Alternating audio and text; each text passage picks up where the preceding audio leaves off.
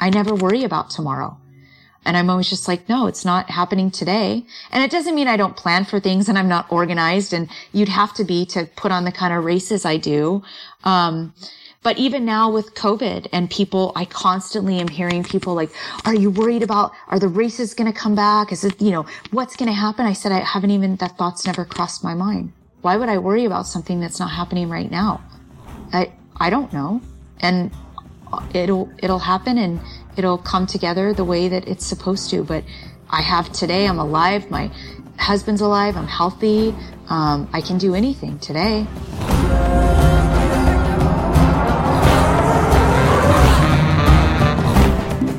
Welcome to the Yogi Triathlete Podcast. We are Jess and Beej, and each week for the past four plus years, we've been bringing you meaningful conversations with people who are looking, finding, and living their purpose. Purpose in the form of doing what you love, taking risks for your dreams, understanding that tests and challenges are opportunities for growth and expansion, especially the tough ones. Kira Henninger is our guest today, and this is a woman who has found what she loves and continues to do more of it. She is a long, like long time ultra trail runner with an impressive resume and race results dating back to the early 2000s on ultra sign up. She has run the distances, taken the wins, DNF'd, DNS'd, and after years of racing on the elite level, learned to become a more balanced athlete via a three year recovery journey from adrenal fatigue.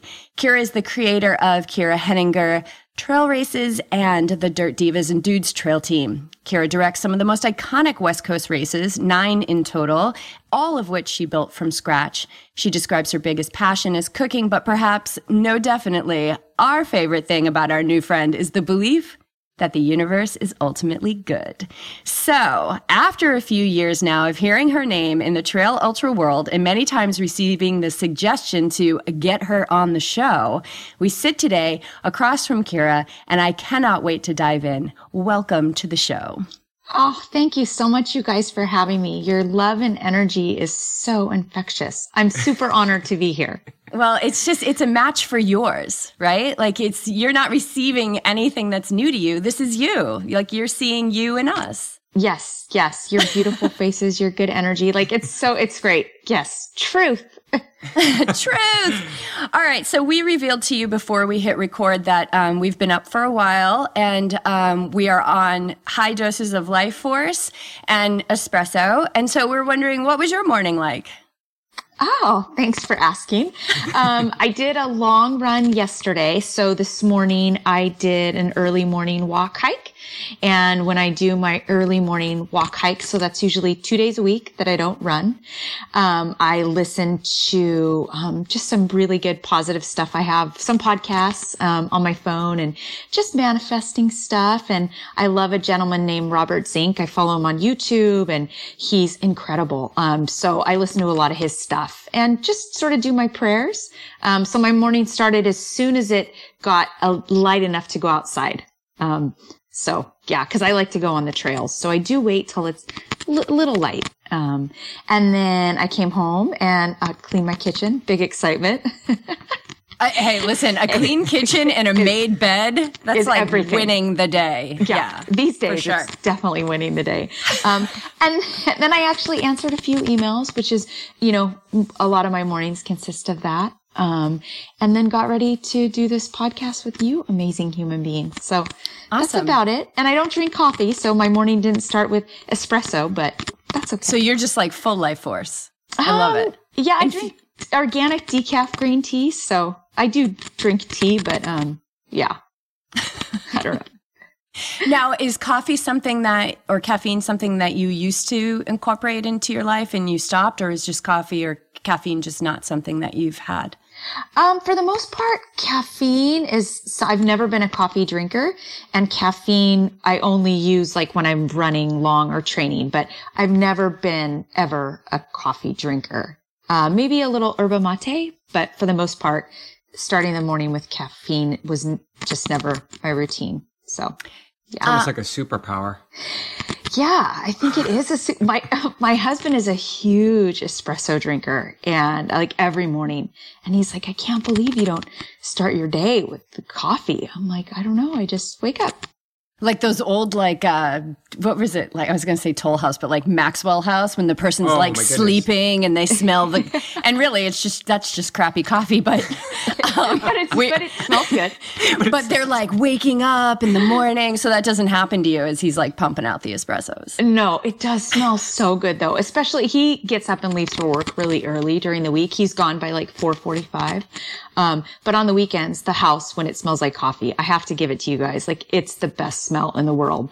But if I were to drink a cup of espresso, I, that would be a Kira. I don't think anyone would want to see. Yeah. Yeah. So you're just good with the smell. It's, Yeah. You know, it's so funny. Like we live so much through our senses. Yes. And like when we smell something, we're like, oh, I have to have it. And some, there's a, a restaurant here in, in the village, in Carlsbad Village, that has, um, they, I mean, it doesn't matter what time of day it is. It's this Italian restaurant and it's like, you, all you smell is like garlic and oil. And you're like, uh huh, like I want that. Seven in the morning, noon time, four o'clock, whatever. And, um, the other day I smelled it and I noticed how like the reaction was like, I need that right now. And I'm like, I don't need that. What if the smell was just enough? yeah. Like, what if the smell? So I just kind of took the smell in and I'm like, it's fine. But it's getting into that gap between that kind of initial impulse of what we think we need or crave and then getting into that gap where it kind of slows down and you're like, no, I don't need that. Oh, I love that. That is such an like an amazing thing to say because I will even take his bag of beans and just smell them, but I would hmm. never ever have a cup of coffee. But it's just and just like you said, the sense thing. I mean, to me, my smell is my like it's everything. I'm really big into smells, and so yeah, that's kind of wild that you said that. It's So true. when you went out on the trail this morning, because I caught, um, I was riding my bike along the coast, but I caught this very familiar smell as I was going past this kind of coastal section where there's trails yeah. of what the trail smells like in the morning. What did the Yeah. trail smell like this morning? What were the feels on the trail this morning? Oh, so our trails um, are we're not coastal trails, so we're a little bit inland, and we live in an area called Ladera Ranch, and so we're sort of at the in the foothills of the Saddleback Mountains. So the and the trails around us are actually filled with um, like say wild sage, and I love the smell. And our the the smells on our trails are very different than the coastal trails. So, and I, we're surrounded by probably like a hundred miles of open space and trails. You can kind of connect everything and I can go out my door and run in like five different directions and be on trails. And it's a very, it's very distinct, the smells down here. We have tons of oak trees and it, there's lots of like foliage, but the coastal trails are like near you guys where would be anything coastal. It's totally different. Um, and it's a lot more damp. And I've been running on trails for such a long time. I mean, it's just been my whole world and life. As a young woman, it developed me into 100% who I am today. And a big part of that, like for me personally, you know, for years and years is spending a couple hours outside smelling things. Um, oftentimes I'll scoop my hand up in the dirt and like rub it and smell the dirt. Like I'm so in tune with smells outside. And it's such a big part of my soul, which I'm sure would sound strange to some people, but I know you guys get it. Um, yeah, so I mean, not to thing- anybody Yeah. who listens to this podcast. They're like, yeah, I get that. Um, have you ever seen the documentary Earthing? I haven't. It's it's all about like getting our skin up in touch with um, nature and the earth and standing, you know, um, standing in the grass and bare feet, or standing in dirt and bare feet, or touching the trees, or whatever it is. But getting our skin, like our sensory um, input, like s- just infused with nature. And it talks about like the charge, you know, everything is energy. We learned Yeah. this from Einstein, like the charge of the earth and how it grounds us and it like will help to shift our own frequency. Um, so this idea of getting out in nature, like it's, it's a real healing experience. Um, and also I found it to be a, a great way to kind of keep a level of humility about myself because when you're out there in nature, whether you're hiking, running, whether you're just pulled over on a scenic overlook on the highway, you can see that there's things that are so ancient and so wise and so powerful. It kind of makes you hold that that level of humility. Would you agree? Oh, yes, I love that. So something that I do um, often is at the end of my long runs, I will take my shoes and socks off, and I try to walk the last like half mile or so on the trail, um, just to get my feet connected with the ground. And and the the funny thing is, is I've been doing that for like 15 years. I mean, as long as I can remember. And then sort of this grounding thing came out and took life force, like walk out. I mean, it's been around forever, but it became more known and people were talking about it. And, and I'd never heard of it before. This was years ago, but I was like, wow, I've been doing that forever. And I don't know why I was doing that. I just always this, I loved the feeling of the warm dirt under my feet. And it was, it would always just sort of calm me after a long run. So yeah, but I, I love that. So you have lived in Orange County since you were 18. Where did mm-hmm. where were your formative years? Where where did you grow up and did you grow up in an area where you were out in nature? Yes. So I was born and raised in Temecula. And we lived kind of on the outskirts of Temecula, actually a little more uh, Murrieta area. Mm-hmm. Um, and we absolutely lived in the wilderness. Our backyard like backed up to um, Tenaja Creek Falls and an area uh, like the Santa Rosa Plateau and kind of trails out that way. Um, and that's all I ever, all we ever did was play outside. Um, I never watched TV, I don't think once really when I was growing up. Um, so we just were outside for hours and hours. And so when I started running and discovering the trails, I think it just brought me back to that little girl and just playing outside like every day. Yeah. So that I, that's so profound. You know, I, a, lot of people, and I've been, I found myself this way too at some point in my life, and sometimes just on any given morning, like feeling just kind of lost, feeling just kind of lost, and and finding direction in life. Uh, you know, kind of at that crucial point of like 20s 30s when you're like uh, i gotta pay my own insurance and i'm not quite sure what's happening um, that to go back to what you loved as a child. Yeah. Because that's where I think where you find freedom. And it sounds like you have discovered that and um, like you grew up on the trails. But when were you introduced to ultra running? Um, I was introduced to ultra running by a woman named Michelle Barton. So she's, oh, she's, yeah. yeah, been in the sport a long, long time. And I was back in like the early 2000s, I was training to run um, a marathon and I lived in Laguna Niguel and she worked at the local Fleet Feet running store that was like a mile from my house. And I used to go in there so much and buy shoes. And she said one time, you're in, because it, even then, like, you know, to whenever that was 2000 or 2001, it was just different. You didn't buy things online.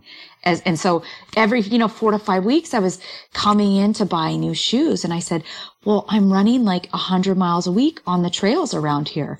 And she was like, oh, you have to run an ultra marathon. And I was like, what's an ultra marathon? What are you talking about? And she was like, and so she just told me and she had been running ultras. Um, and that sort of was it for me. So I might have been like 2002 and I didn't, I didn't run an ultra by any means right away, but it intrigued me and I would just try to find information about it. And, and then, um, when I saw her in 2005, she told me about the San Juan Trail 50K, which was like this old school race that happened in the Saddleback Mountains years ago. Um, and that was my first 50K. So as you yeah. got into, as you got into running the trails, was there ever a, ever a draw to marathons or half marathons or 10Ks or any road, road running at all? No. So I did a few road marathons. Um, I actually ran the first OC marathon. So what, I think that was 2003 or something like that, four. Um, but as soon as I ran my first 50K, I, I did run, um, Long Beach because I wanted to try to actually run a kind of faster marathon time.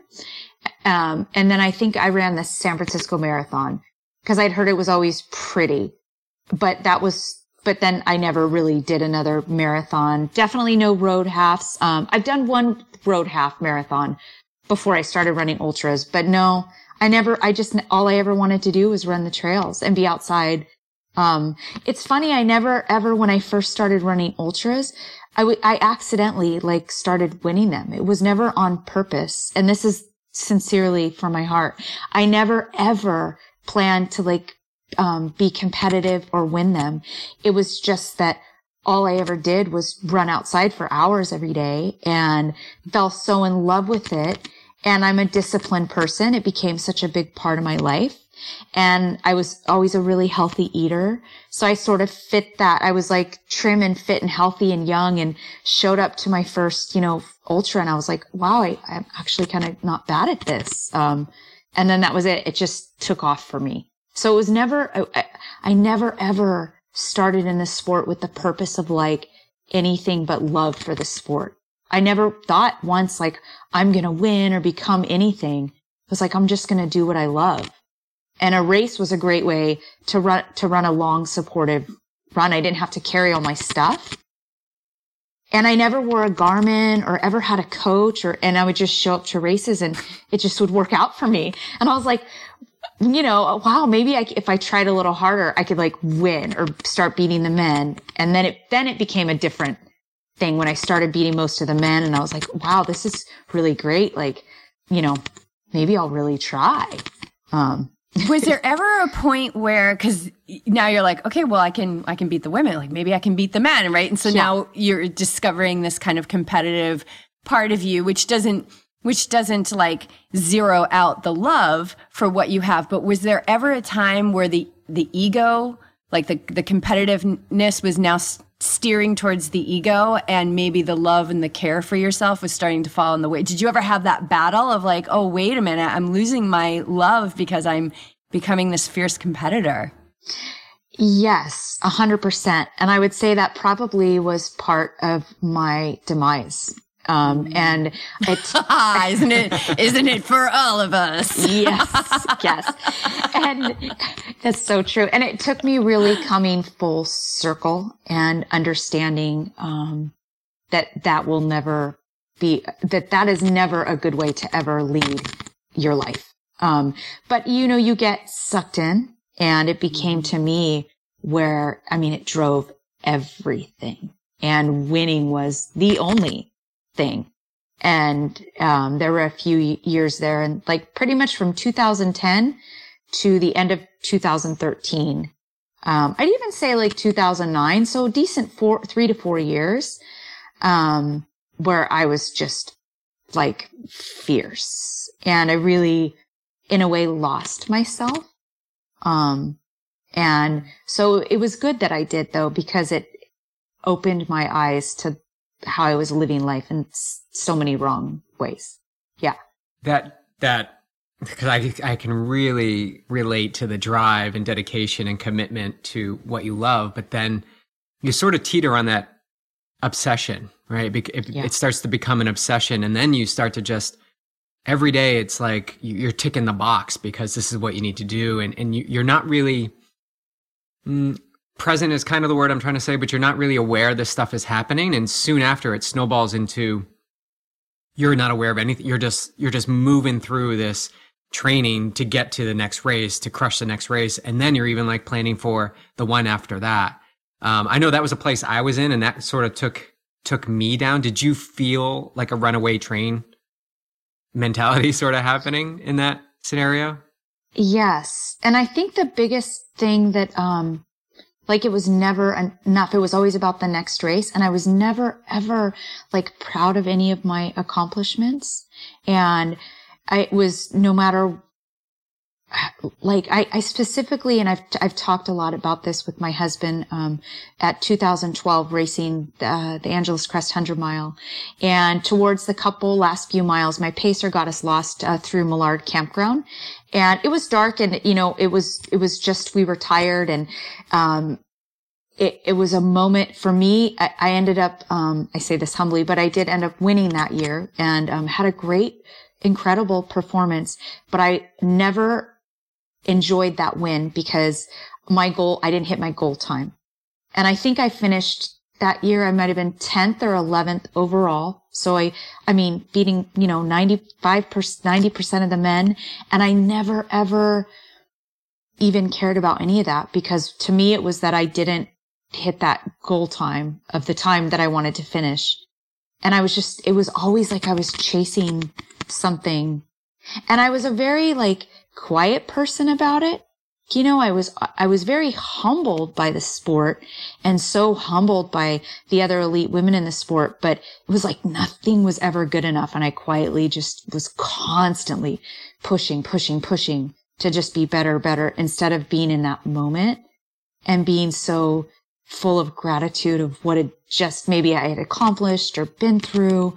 Um, yeah. So it's it's I mean, I think everybody who is who's listening to this if if they just take a moment and they pause, if it's not right there on the surface, can under can really relate to I mean, it was the ego was robbing yeah. you of the love and joy in your life. And the love and joy is who you are. And the ego is the the lower self right? Like the and I could explain a lot about it, but let's just say that the negative ego is the lower self. It's the false self. So yeah, nothing's, nothing's going to be good enough it's never going to be enough. You're always going to be in lack. It doesn't matter if it when you didn't make the goal or you got yeah. you got lost and then it wasn't your fault that you got lost and then you're a victim and and it's like, "Whoa, where's that girl that was like pumping out 100 miles of joy, you know, and, and growing up and but the beautiful piece of all of it is that without that contrast, without that contrast, we don't get the growth spurts yeah. We don't get the forever gratitude of like, whoa, like I'll never take that for granted again. Or whoa, that was such an intense um, part of my life, but I'm on the other side of it now. And so, you know, you were very comfortable at 100 miles a week. I heard you say that on that other podcast. Like it was just kind of like you had like six years. You were just like 100 miles a week, 100 miles a week, 100 mm-hmm. miles a week. Like you were just in, and it felt very appropriate for your body for where you were. But eventually the ego comes in, starts to get a little, you start to get a little more fierce, a little like, right? Like claws yeah. are out, like I'm taking everybody down. Um, and now the physical body is starting, because that's going to create more stress in the body, is to kind of have that I'm never enough attitude. That's going to create more stress in the body because we're always trying to catch up and get better. Um, but eventually you drive yourself into adrenal fatigue. So what were the what did that feel like? What were the symptoms of like that? Like what were the first kind of signs that you were heading in this direction of eventual uh coming back out of the rising out of the ashes but you got to get to yes. the ashes first yeah yeah you know for me well the, i think for a long time, I was um, just not sure what was going on with me, and I just didn't feel good. Um, and I, gosh, it it would just it really started like late 2013 um, and into 2014, and somehow I pushed through. And in January of 2015, I did the Hurt 100 mile, and I I mean. I, I can't even wrap my head around. Not, I, not only did I finish, but I did okay. I survived. Like, I mean, I, I made cutoffs and I was like, I had no business doing something like that. So that's just the frame of mind. I guess I'm trying to explain. Like I was just so hard on myself and here I had been not feeling well at all. Some days I wouldn't even feel like I wanted to go for a run. Um, some days I would have to take like a two hour nap in the afternoon.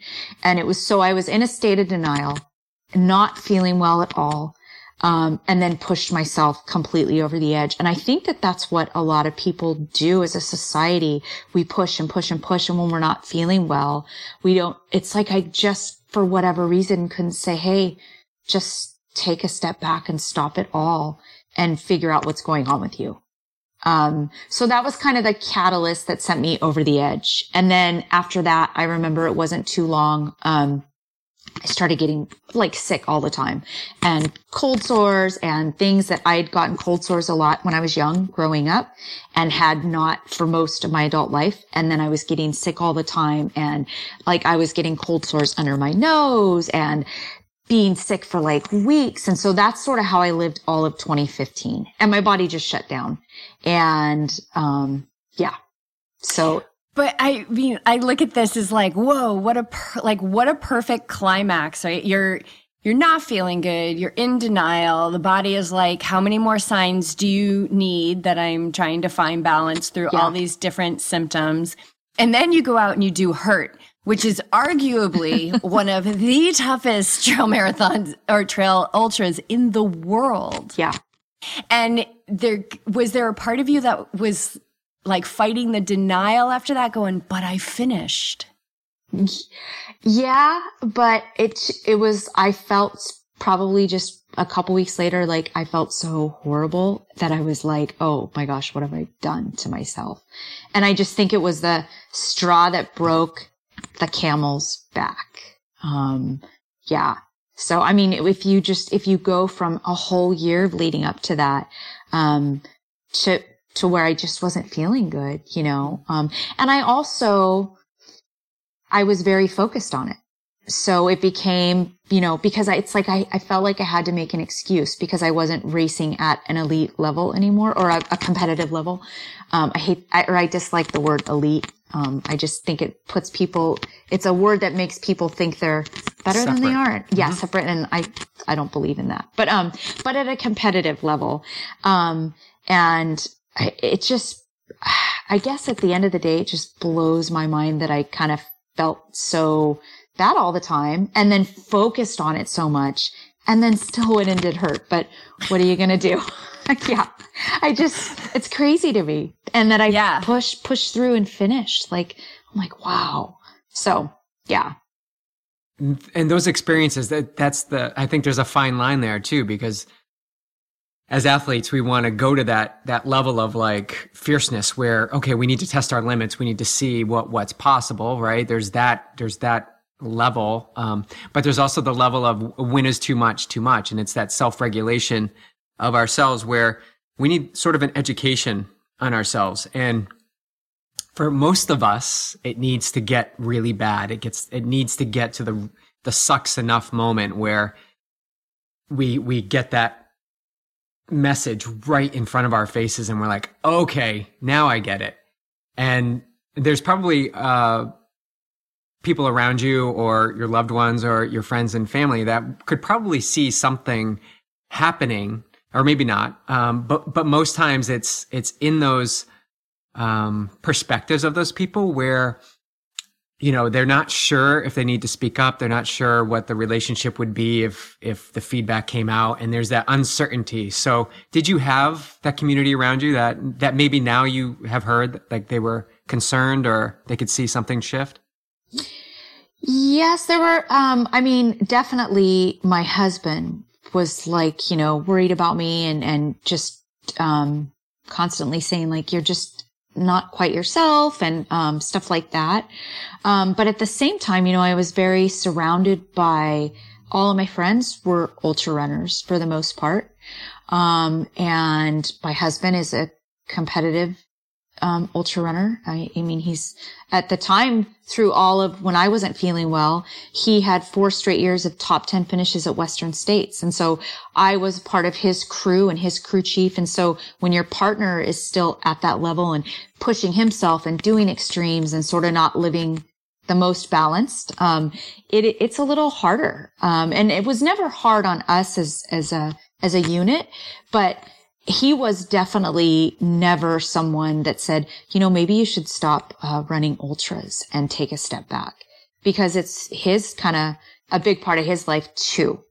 So I think now he would because he's, you know, a little bit different too than where he was at then. He was, you know, head first in the sport, like knee deep. And so, um, there wasn't a ton of people telling me like, you should just totally take a step back. It's not going to be the end of the world. And, you know, it was like, no, I have to keep pushing and trying and keep DNFing from races and pushing and pushing and pushing for like years. And so maybe part, and, and myself also, I was in, for whatever reason, not being my biggest cheerleader and saying, Hey, like maybe you should just stop and there's more to life, um, than racing ultras. yeah. And, yeah. you know, it's because you b- went and pushed through hurt because you got yourself to, your physical body to a point of you know just this deep level fatigue it doesn't mean you screwed up it doesn't mean you did the wrong thing it doesn't mean that you waited too long it doesn't mean any of those things because i believe we believe that everything is always organizing for us and so I think when we hear that, we're like, oh yeah, everything's organizing for me. So that just means all good things, all good things, everything that feels good, all good, bank account's going to be full all the time, all good things. And then when we don't get good things, we go, ah, oh, universe, the universe does not have my back at all. and, um, and that's not true. You know, the lessons of life, sometimes they come in, in, uh, packages of intensity. And so I always look at, uh, the, in direct relationship to how low we go is, I believe, a representation of how high we're going to peak on the other side of it. And so even if we hit this rock bottom, you know, rock bottom has always had this idea, uh, this kind of connotation like it's bad. I think rock bottom is amazing because there's only one way to go from there. And the whole time you've been moving forward. You've been moving forward the whole time because you had to have this experience to get where you are today. And, um, and I know you've, um, you've, you have completely recovered from it. It was about yeah. three years or so, and that um, you continue to feel good. But what were some of the things that you implemented in your in your healing? I know you worked with a more holistic uh, doctor, and so how did you kind of get yourself back to what you feel is hundred percent? So um, I definitely went a, a holistic way. Um, and for me, I do have to say that um, it took me a long time to really figure out what was completely going on with me. Um, and once I did, not to uh, normalize it, but it turned out that it really wasn't that um, big of a deal. It was just more that I was kind of doing a lot of the wrong things for it. Um, so the, the, the real game changer for me and what absolutely changed for me was coming across, um, a gentleman called Medical Medium. And oh, yeah. Yeah, yeah, yeah. I yeah. know him. Um, and his name's Anthony Williams. Yes. And, um, I, I don't even, well, I do know how because I just completely changed my thoughts and I changed my words and I was like, I'm, I'm going to get better. I am better. I went from what is wrong with me? Why can't I? And I just stopped. Um, the first thing that also happened to me was I came across the book, The Secret and, um, by Rhonda Bryan and I read it and then I read it two more times in a row and a light bulb went on for me. And I was like, stop talking about that you feel sick. Stop talking about that you're not well. You can heal yourself. You're going to find the answers. And it wasn't more than two weeks later that I found the medical medium book, his first book. And I can't, I just read his, his most recent book, but, um, and that was an absolute game changer for me. And as soon as I read, I, I opened it and started reading it and realized that all that was really going on with me was that I basically had the Epstein Barr virus, which is like a, a, one of the many forms of streptococcus, which is all the cold sores. And it just can, you know, I'd always had cold sores as a little girl growing up and it just lies dormant in your body. And then when you go through some really, really stressful life things, which is what happens to so many people, me racing competitively for ultras, overdoing it, running myself into the ground, um, and then there were a few other things that happened in 2013 and 14 that were pivotal, pivotally stressful and a bit traumatizing. Um, and that was sort of what sent me over the edge. And then my body shut down. I got really sick and it was just the virus attacking my body. And all I needed to do was, um, heal myself. And I'd never even heard about anybody talking about this. And even, you know, it was, it was like, I, as soon as I read his book, I was like, oh my gosh. Um, in a way, it was like, wow, this, this is it. Like, I, I, you know, I can't believe it. There's answers and it's so, um, and I'm 100% better. So I'm a huge, huge lover and believer in the medical medium. And if you're having any autoimmune things, and then in turn, it did damage my adrenal glands, just the, the virus. I was so sick from it Um, and the Epstein-Barr virus, just so that people know, anybody that's listening to this, that's maybe finally for the first time hearing answers to, it also is, it's non-genital herpes. So it's, it's just a virus. And, um, you can catch it anywhere as, as a kid or whatever. Um, it can be, you know, contracted um, easily in so many ways. So it also can be like mono, the kissing disease. Um, and I had mono when I was young and not from kissing a boy. Um, so, and, and the mumps too. I remember one time, like my glands here swelled up when I was really young. And so it had all just been in me since I was little. And then it being so healthy, you can kind of push it dormant and then it became undormant.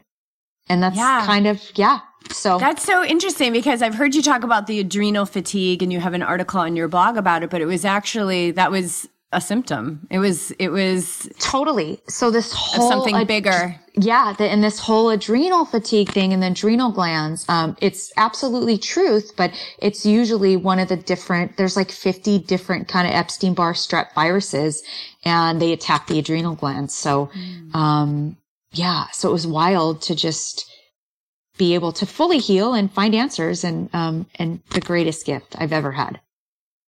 Um, a, a good friend of ours was in her early 40s diagnosed with Hashimoto's and um, which is an autoimmune disease yes. and you know was told that she was going to be put on um, medication, you know, basically for the rest of her life, and you're going to be fine. But you're, and she was like, no, I don't think so. And uh, she's like, I believe that the body can heal. And she's a pretty dedicated meditator and yogi. And she was like, I really believe that I can heal my body. Like she just knew that it wasn't from a um, like I'll show you, but it was like, no, I really believe I can. And she came yeah. across medical medium with a couple of other things, some acupuncture and um, and uh, working with her diet and things like that. And you know, it's interesting. She went to the doctor. I think it was probably two years later, and completely one hundred percent um, healed. And she said she was leaving the office, and the doctor said, "Oh, just so you know, you're you still have Hashimoto's." And she said, "But I thought," and she goes, "No, because it's not curable." So you still have it? And she's like no i oh no i don't have it anymore. i don't have it anymore. Yeah. um, and so and she was just like thank you so much. Like understanding that you know there is this there's this there's Western medicine and doctors are practicing Western medicine as best they possibly can. They, I believe that just like the universe, everybody is inherently good. And we can't expect that somebody who's very focused in a Western practice is going to say that something that's not curable based on science is curable, right? Yeah. But, um, but there are other ways. And I do encourage people to, to feel into that inner compass of what feels aligned for them. And so when you hear that story, did you have a, a similar, like, I, I can, I believe in my body and I can, I believe that I can heal it? Or was that something that came as a part of the path of seeking the diagnosis and seeking the treatments? Um, so I genuinely believe that it was my thoughts that brought mm-hmm. finally the healing answer because the first thing that came to me was reading The Secret like five million times. And then I started just looking for any podcast that, you know, anything I could find, um, my hands on that was like that whole philosophy of everything that we feel and then think and then speak becomes our life. So I literally changed that was a huge cha- game changer for me. Um, and that was like 2017. But it took a while for me to really learn how to put it in practice. But then once it became my, my daily world, it was like easy to me. And it was, it wasn't ever like, I, even started changing of, of the words. It was, I am healthy. I am healed. I am, instead of, I'm going to find a way, or it was like, no, I am healthy. And then I, I, I was actually at the bookstore, Barnes and Noble, and my son, um, loves to read. So once in a while, I'll go to Barnes and Noble and get him. Um, he loves Dean Koontz.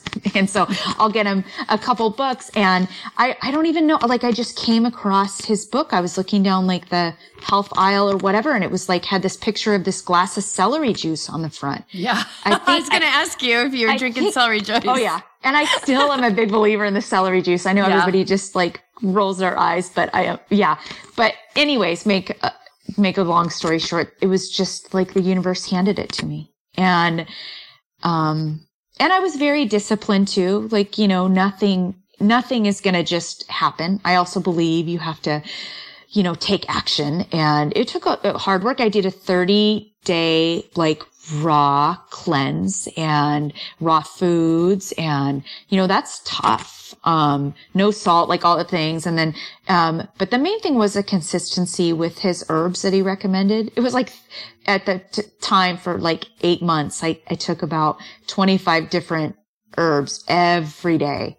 Um, and I was very committed to it. And, um, but, but it was really like the end of 2017 where I was like, oh my gosh. I mean, like the fog was cleared and I just, my life came back.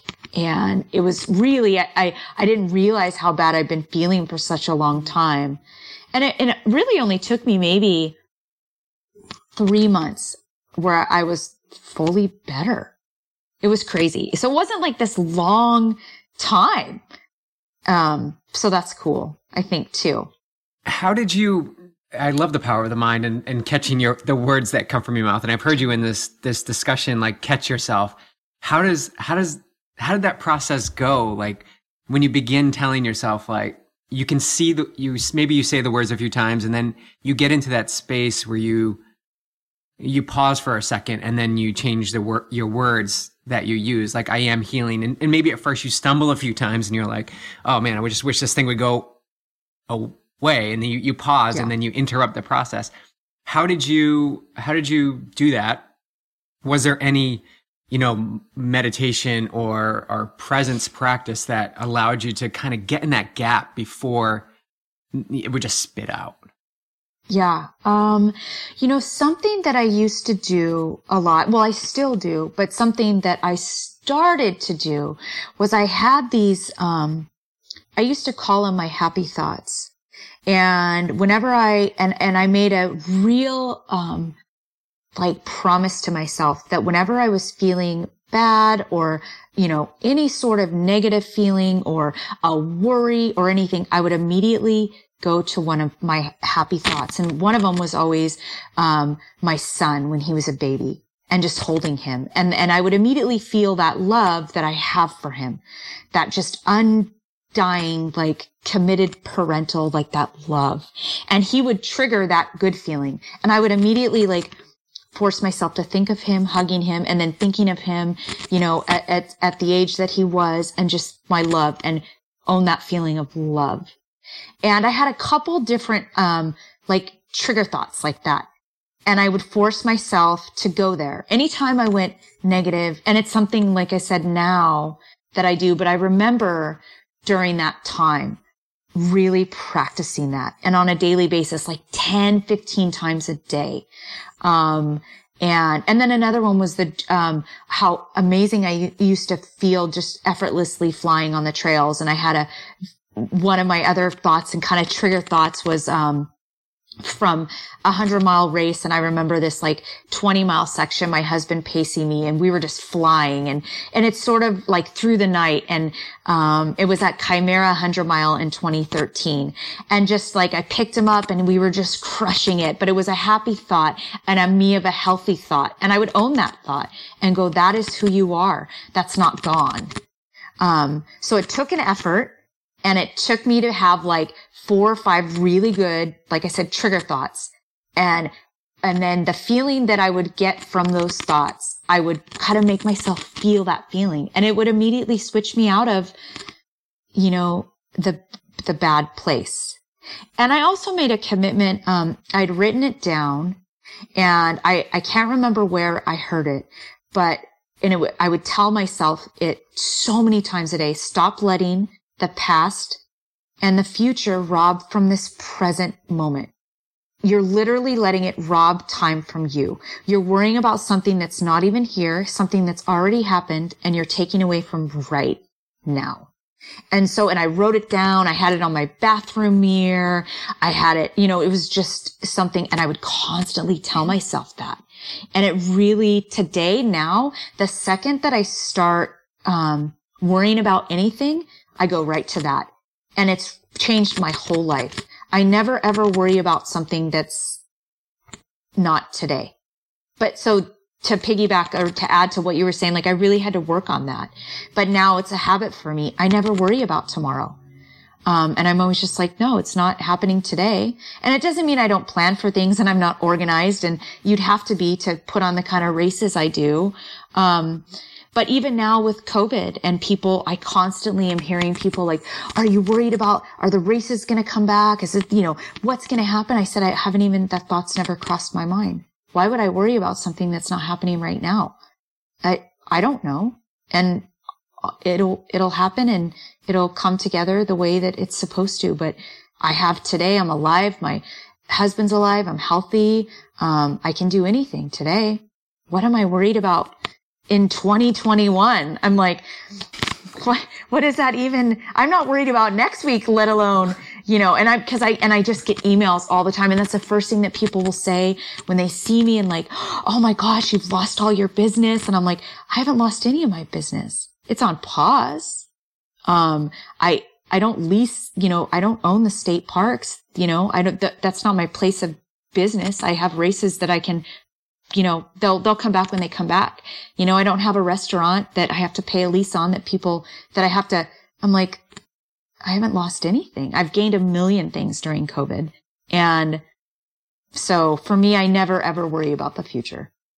I've come to learn that worrying is praying for what you don't want to have happen happen. Yeah. Yes. I love that. And if you if you look at law of attraction, if you look at Newton's third law, if you look at any of these things, you know, whatever view you're looking at, quantum physics, spirituality, material science, um, you know, the boomerang effect, what you put out there, you're going to get back. And so the present moment, I believe, is just really that antidote because the present moment doesn't have the future and the present moment doesn't have the past and the present moment actually doesn't even have time attached right. to it. It's just this.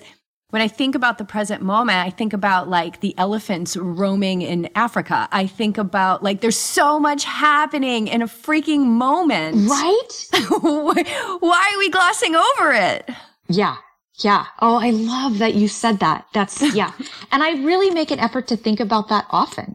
I'm like, there's a, there are so many amazing things happening right in this moment in this world that have nothing to do with where I'm at. And it's, yeah, yeah. But I think we get caught up so much in the tomorrow.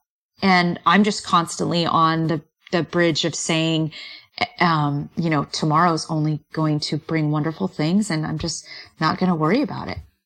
Yeah. And, you know, it's to, to people who are, you know, feeling that overwhelm, which is, which is all about the future or, you know, they're like, I don't know how to do this. It's, first of all, it's okay.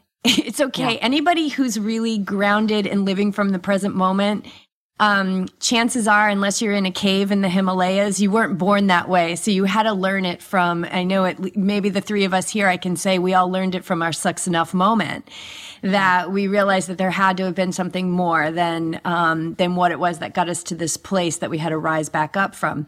So it's okay if you're there, but you can start it immediately and in an instant. And it's just, it's in the breath that you're taking right now. So I know that you were a race director um, you've been a race director for a while, and so you were you were having race. You were a race director during this whole health experience that you had.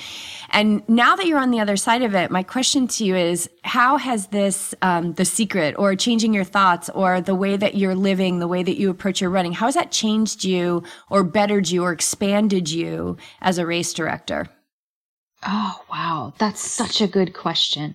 Um, you know, one of the biggest things that it did for me with all of my struggles um, was I really opened up to be more compassionate for the slower um, and I, I don't really love the word slower but maybe the back of the pack athletes the people that take more time that chase cutoffs um, because overnight i kind of became one of those people and it was it's just opened my heart so much to them. And as a race director, um, you know, just purposely creating races like if there's a 100k or a 50 mile trying to have always have like a shorter distance like a 50k or squeezing in a 30k so that those 30k and 50k runners have as much time as the 100k runners um, now with permitting and, and there's sometimes, you know, and the, with the popularity of trail running, like if you add a distance, you know, you, you're going to get tracked more people. So not all my races do, but like Leona, um, you know, I, I love that there's a hundred K, but there's also a 30 K and 50 K and they have 16 hours to finish. And eh, there's people that hike every step of the 50K and they finish, you know, with the 50 milers and they make me ball my eyes out. And eh, it's like we have this one woman, Pat DeVita in her 80s and she's been running ultras for like since she was, she was one of the first female ultra runners in the sport. And she finishes, you know, she's one of them that finishes the 50K with the 50 milers. And it's like we just cry when she crosses the finish line. And so it definitely opened that compassionate eye for me that I might have had closed off. Um, and I love that. I, I like they're my not that I don't celebrate the the fast people too, but like my whole perspective has changed as a race director in that regard. Mm. Yeah. I was going to say where uh, that I'm just thinking of uh, opening up the perspective that we're we're we're more similar than we are different. So yeah. age, time on the on the race course, the you know the amount of um, effort people put in there. It's our, what what our Garmin say, what our heart rate says. Like all this stuff is is is out there and it's it's sort of you can look at it as differentiating but in in the end we're all the same. We're all the we're all trying to yeah. be better right? The 85 year old is just trying to be better. She's just trying to get to the finish line. The the person who crushes the 100k in whatever time running like they're just trying to get better. Um and what it seems you bring in your races is this community of let's just let's just all do it because we love to run and we all just want to be better and and the stats and results will just take care of themselves. They're just it's just one point in time too. It's just one data point. Um do you feel do you feel that when you put on your races? Do you feel the mm-hmm. community of just gr- gratitude for being out there? Yes, definitely. Um you know, it, the cool thing about ultra running is it, it, to me, in my humble opinion, it's the one sport because we rely so heavily on volunteers for the aid stations. So if you have a 50 mile, 100K, a 30K, you know, you have all these aid stations and, um, and you have crews there and the aid station volunteers are also ultra runners. So you have this like six degrees of, uh, separation of a, of a, like a circle of a community. Um, and then also most 100 mile races and a lot of 100K races require in order to register, you have to do six hours of volunteer time. So you kind of just have this circle. And so you also have a race where you could have super elite runners at an aid station filling a water bottle, helping people. Um, and it's, it's, it's a very, um, even in the, as much as it has grown, it's still a very small and tight community. Um, and people, it, it's a very loving community for the most part. And I've always said that if you're n- not, um, and this might sound a little bit negative, but my husband and I have always said this because he's been in the sport a long time too. If you're not necessarily the best person, the sport will kick you out, um, or, or kind of weed you out.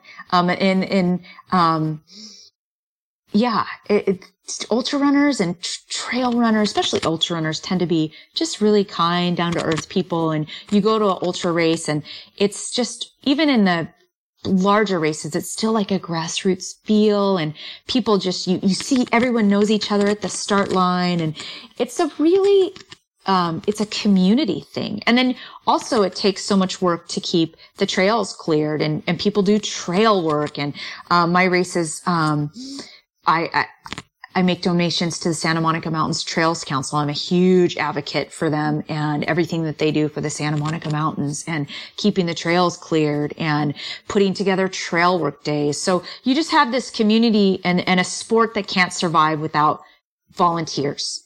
And when you give back, it's just a good energy that comes back to you. So a lot, there's a lot of that um, energy in the sport. And so when you go to the races, it's absolutely the energy you feel. It's like this really cool community. Yeah. Mm. I love that. And, and also not feeding, like the energy you put out, you get back. So that, so not feeding the questions that the participants have about the, you know, how are you able to put on these races and aren't you worried about the future? Yeah. Like not feeding that because that's not what you want. That's not what you want back. Right. Yeah. Yeah. And I think, you know, I'm, I, I, I'm thankful every day. I've written it in my gratitude journal almost every day since COVID started. I was at the end of my race directing season. And so normally, um, mid-April to like October, I don't have any races that I put on. It's my off season. So Leona Divide, which is, you know, a large race of mine, was canceled and postponed. Um, but then I didn't have any race, any more races that I had to cancel. And I had the choice to not open registration for all of my fall races. And I made the choice not to. Um, something in my gut and everything, everything in my gut told me this isn't going anywhere. And I talked to a lot of other race directors that were races in the fall. They're like, and, and early, you know, late summer, early fall, they're like, oh, I'm still going to, you know, have registration open and all the things. And, and I opted not to. I have four of my largest races that take place pretty much like November through December.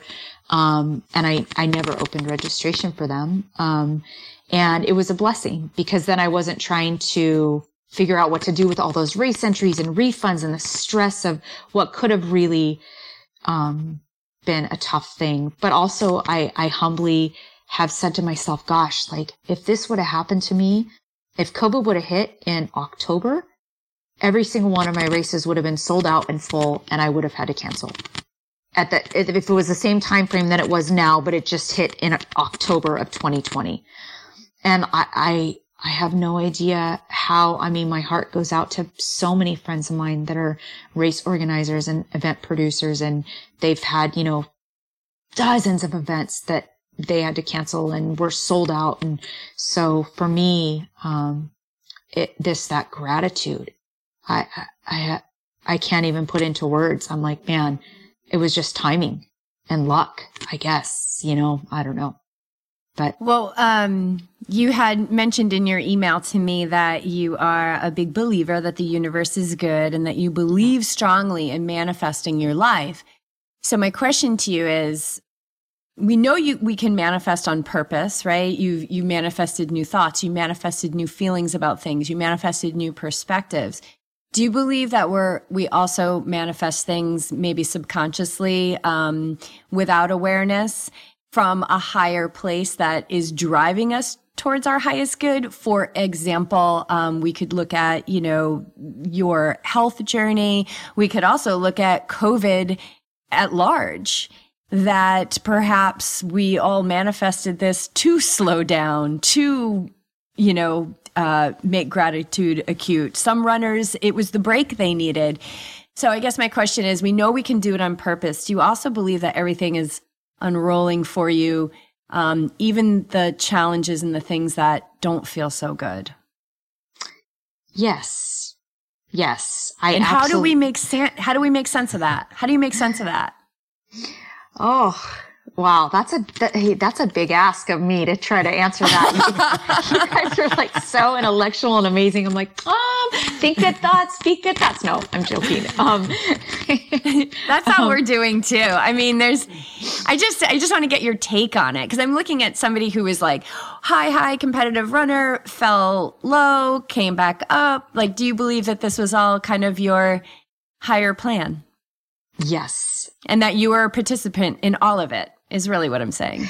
Yes. Yes. And that's a very sensitive subject, not for me, but for other people to hear, because I'm going to say that I 100% attracted everything that happened to me in my life. And prior to not feeling well and all the things, it was, I was constantly you know, racing competitively and it was never good enough. And it was, I only wanted more and I only wanted what I didn't have. And I mean, the list just went on and on and on. And I was building my bit, my entire business at the time. And so I had a lot of money stress. And I mean, I could just go on and on and on. But now as the person and the woman that I am today, I look back and go, well, of course all of that happened. The universe was handing you everything that you were worried about, everything that you were complaining about, everything that you constantly thought about that was wrong. And I was a pretty positive person, but I was very focused on everything that I didn't have and what was wrong and what I wanted. And that, I mean, it just goes on and on. And yeah, that, I think yeah. that that's brilliant. That is absolutely yeah. brilliant. Um, because you recognize now that you were focusing a lot on what you didn't want. Yeah and then you got pretty much what you didn't want. and then you focus on what you want and you pretty much get what you want. And I feel like when there's times where we're not getting what we want, we're able to roll with it a little bit better. We're like, okay, this is serving a purpose because when you start to see the evidence of, geez, if I change my thoughts, if I'm feeling judgmental and I go in, I, I, like you were saying force and really you were using your discipline that you have baked into you as an athlete it takes that to change our thoughts. It takes that discipline to change our actions. And so you would use that discipline to feel love in moments that you weren't feeling love, where you were feeling lack. Um, and, uh, yeah, I mean, it, it's, it's just so brilliant. But you, so you started to get evidence. And do you feel that once you start to get evidence of it, like, oh, hey, wait a minute, this whole law of attraction thing, whatever you want to call it, like it works when you do it. Like, oh my gosh, it works once you get the evidence of it, when things start to go awry, do you feel like you've been able to flow better with it because you know that ultimately things are going to resolve to mm-hmm. good for you? Yes. And so that's been a big game changer for me too. Like it's, it's, I, I have this, I know that I know that I know that everything will always work out. Everything is always working in the absolute best interest of my life. And it's like, I, I know that I know that I know. I know it's on its way. I know it's man. And having that mentality, it's, you know, a, a, good example, like maybe two months into COVID, I would, I talked to someone and it was a, a gal that has done a ton of my races and et cetera, et cetera. And, um, she'd been on my team before and she sent me this email. I didn't talk to her, but she was just checking in with me and she said, I can't even imagine, um, how you must be feeling like everything that you've built from the ground up, you've lost and like uh, this whole email. And I read it and thought, huh I never even thought about any of that. All I've thought about is how I can pivot. And I even wrote the words pivot, Kira, pivot in lipstick on my mirror right when COVID hit. And it became my motto. Like, don't think about everything that's going wrong or going to happen. Figure out how you can pivot during this and get through it until things do return. And it was like pivot. And when I read her email, I thought, I never once ever thought any of those thoughts. I only thought about, Wow. I remember like making an effort to, to really say to myself, for the first time in 10 years, I don't have to put on like five massively four to 500 person races in the next four months. Like I get to, for the first time in a long time, enjoy myself and, you know, run again more and kind of have no stress. And I started just writing down all the wonderful things. And yeah, we've had to tighten our budget.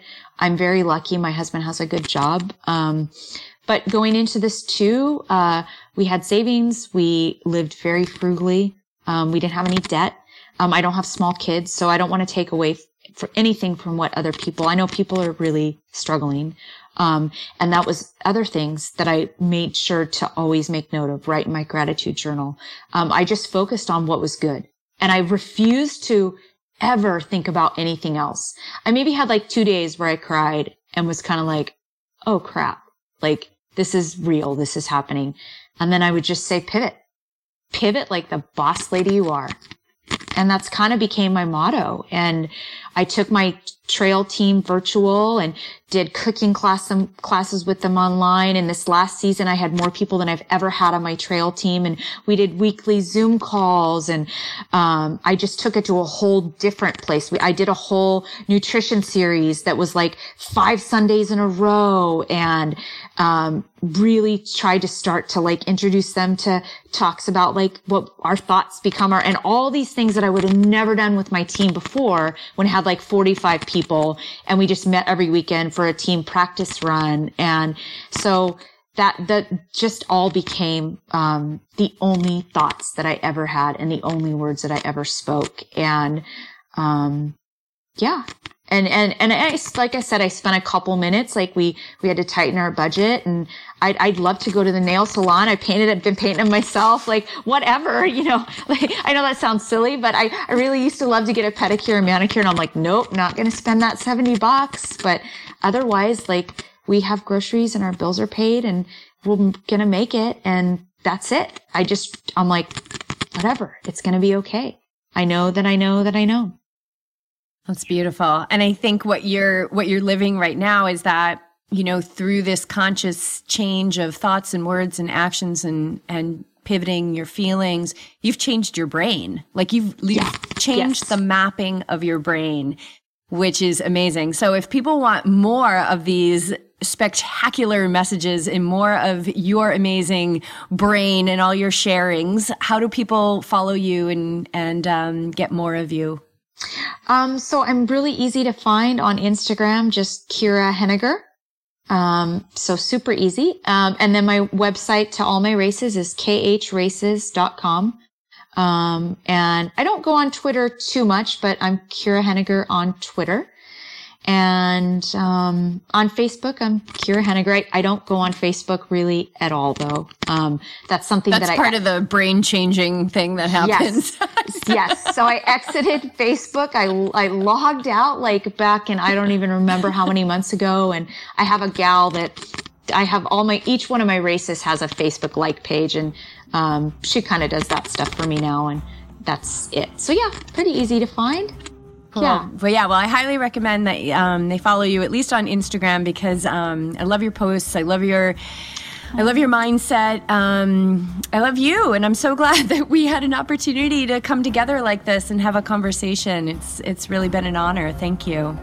Oh, thanks so much, you guys. I'm so honored you asked me to be on.